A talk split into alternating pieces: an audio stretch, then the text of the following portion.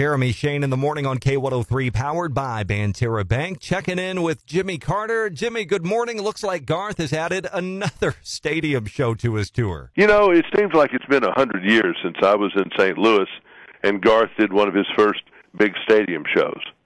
It's been a long time, and this is the beginning of all this, and we got an end in sight.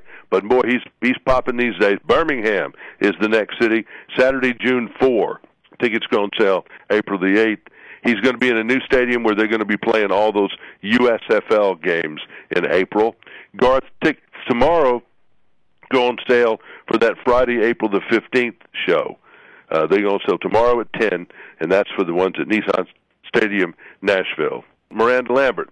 She's going to play Zappos Theater at Planet Hollywood Resort Yeah. in Las Vegas. That's her residency. I looked on here. She's going to play four dates in September, four in October, three in November, five in December, that kind of thing.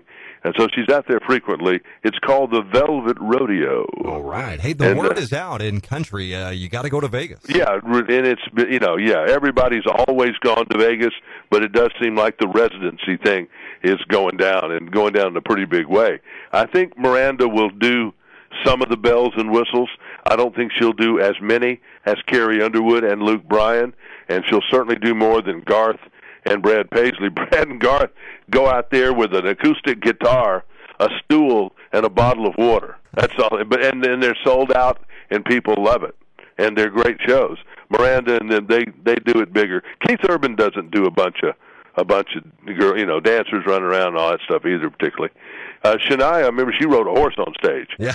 So I wouldn't be surprised to see Miranda Lambert if they can do a horse. I wouldn't be surprised if she did that every night. I'm sure that's under consideration. CMT campfire sessions, uh, storytellers, some of their shows they're doing. Brooks and Dunn are doing one. Brooks and Dunn have had a revival of interest. They really Of- have. I don't know what that's about, but Boot Scootin' Boogie, Neon Moon, they're huge. Carrie Underwood performing for the 2022 Grammy Awards. We don't know what she's doing. We know that Bruno Mars is going to kick it off.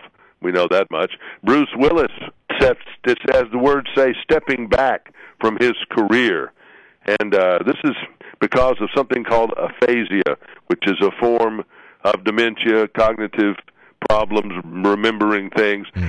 But the fact that he didn't do this and didn't do it on camera tells me maybe something bigger happened. So if we don't see him in the next couple of days, I'm afraid something you know has occurred, a Yeah. stroke or something like that. Yeah, it was all Uh, of his family members that were breaking the news on social media. it was right? odd. It was very odd.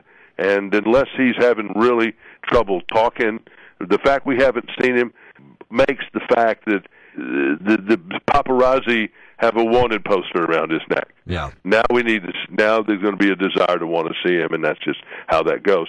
Chris Rock played Boston last night. He said, "We have not spoken," referring to him and Will Smith. So P Diddy lied.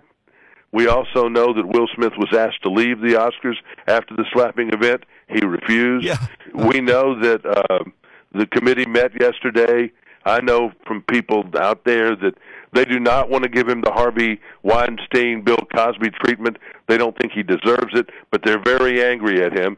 They don't want to take away the Oscar because I don't think anybody thinks that's appropriate. No. But as one big shot told me, he's going into the penalty box. It's just a question of how long. But they said he's not kryptonite yet. Right. I mean, he has a good reputation out there. He's not been somebody who's been a troublemaker on the set, you know, been a jackass or anything like that. In fact, if anything, he gave on the last film, he gave all the crew or something raises because of something.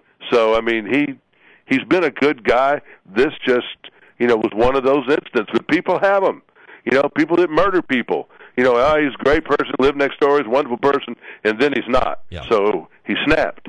And I don't know exactly what's going on in Will's life, but anyway, he's headed to the penalty box, and we'll be knowing more about that in the coming days. Well, let's just hope it has a, a good resolution somewhere down the road. Yeah, I mean, I think he's got a lot of goodwill still, but he sure screwed. Like what my daddy say once, uh, you know, you it takes your whole lifetime to get a good reputation, and you can lose it in about ten seconds. Uh, isn't that the truth? That is the truth. Uh, Jimmy, speaking truth this morning. We'll catch All you right. one more time tomorrow. See you then. Jimmy Carter, weekday morning, 750 on K103, online as well. If you miss an update, check out Jimmy's podcast playback on the podcast page at k103fm.com.